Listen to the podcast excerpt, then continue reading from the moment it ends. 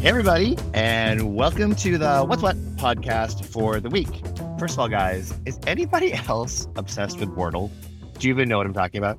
Uh, So I've heard of it. I have not experienced it yet. I've heard of the tremendous growth, and it would. I know the concept, so I guess it would keep me off my phone if it, if it if it works, right? First of all, it's so addictive. And I think what's even more addictive about it is that it's not one of those things like binging an entire season of Bridgerton. Like, it's one word a day. That's all you get. And everyone Mm. gets the same word. And you have five tries to actually find this word with no clues. You just type in a word and it tells you the letters that are right, if they're in the right place, not right place. It's so addicting. I highly recommend it to all of you, to all to all 10 of our listeners. I think you should actually try it. And actually, yeah, it's a website. It's not even an app. Who knew? Look at us going old Hmm. school. Anyway, Old school. um, yes, exactly. My new obsession. But anyway, sorry. Let's get back on track. I'm your host, Matt Marcotte, joined by our incredible crew, Alex Drinker, Hello. Celeste Richardson, Hello. and Sarah Hillstrom. Hey there. Hi, guys. So today we're going to try something a little bit different because let's face it, in 2022, this is how we roll new, different, interesting, right? And we're going to talk about a topic that is really gaining some steam around the world. And that topic is NFTs. Yes. Yes. I'm really excited to talk about this. Let's unpack NFTs. I hadn't even packed them yet. So this is exciting. Okay, great. Well, then let's start all the way at the beginning. NFTs or non fungible tokens. They're unique tokens that represent ownership of an asset. So think digital art, unique digital baseball cards, or even a digital representation of a physical product like a Gucci sneaker. So brands are really starting to play around with the possibilities. Yeah. And I mean, there's just been so much talk about this, especially for some brands that just may not really seem like they have a real place in NFTs. I don't know, Charmin, that was a surprise to me. I, you know, I think a lot of people are asking why now? And so, two key reasons. So, first, this could be a huge paradigm shift for the future. And for these established brands that are actually recognizing that they probably moved too slowly to change during the early days and mid days and maybe recent days of internet and mobile technology, and they lost market share to these digital digitally native startups. So they're starting to get a good footing of what does crypto mean? What does NFT mean? And metaverse mean for my brand? So that they can understand will it be a fundamental part of my business moving forward or will it just be an and to my business? And second, there's just no denying that there's a really good marketing halo that comes with launching NFTs. So, since we're talking about it, let's name drop some of the brands. Who are some of your favorite examples of brands or retailers who have announced NFTs? Oh, this I'll go. Me, me, me. Um, so Okay. this one's actually really interesting to me because it's kind of an almost inverse or the reverse of how we're hearing about NFTs really starting more digitally only, right? So Selfridges is going to start selling fixed price NFTs in its flagship London store, right? So what's different about this is that they will be selling them over the counter and customers should use bank cards versus a crypto wallet. So they're kind of making it like a crawl, walk, run strategy for people to kind of get their head wrapped around NFTs. So what they're doing is they're featuring NFTs of rare artwork by Victor Vasarely, who is truly a pioneer in the 20th century, like op art, which any of you old enough, and this probably only be on this, um, to be a David Bowie fan, you would recognize him from this Space Oddity album cover art, right?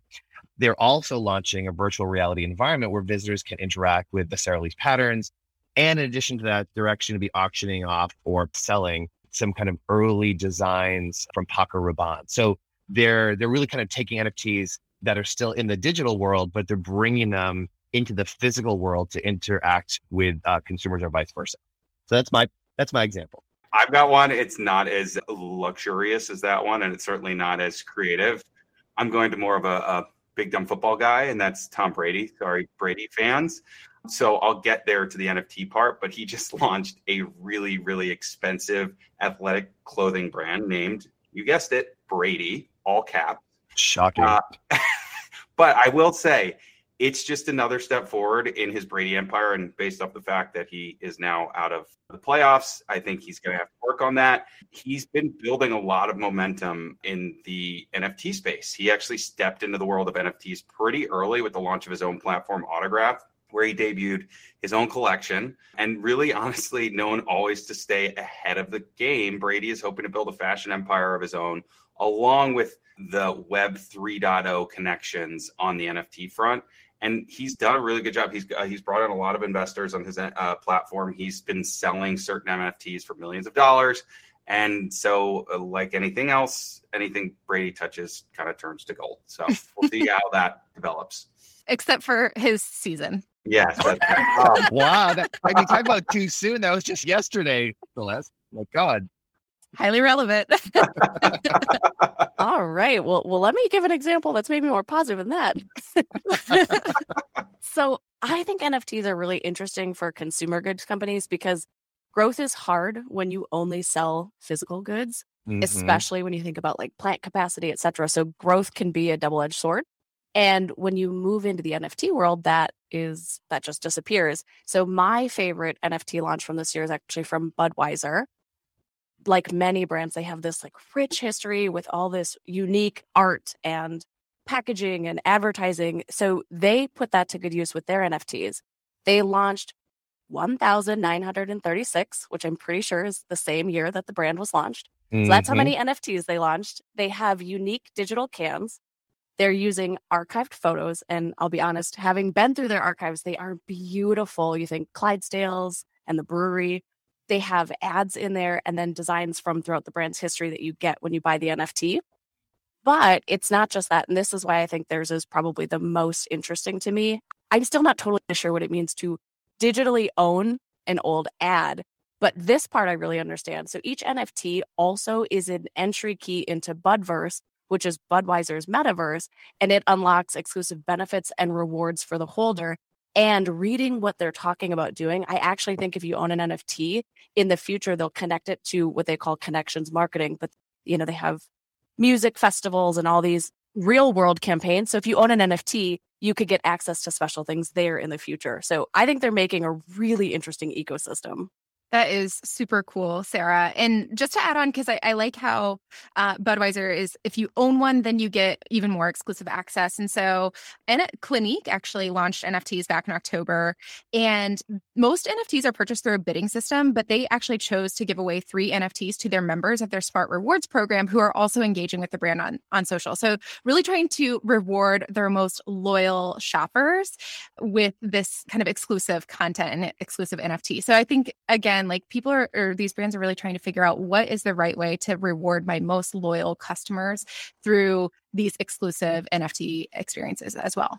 Yeah, it's it's so interesting, and there's so much to think about. But I guess what I'd love to get your perspective on, everyone here in the brain trust of the what's what, is how important you think NFTs actually become. So, like for example, Sarah, as you were saying, this connection from a digital to a physical experience, right? So we know that things like the Bored Ape Yacht Club a lot of what people are excited about is that they get access to things that otherwise they wouldn't be able to get access to.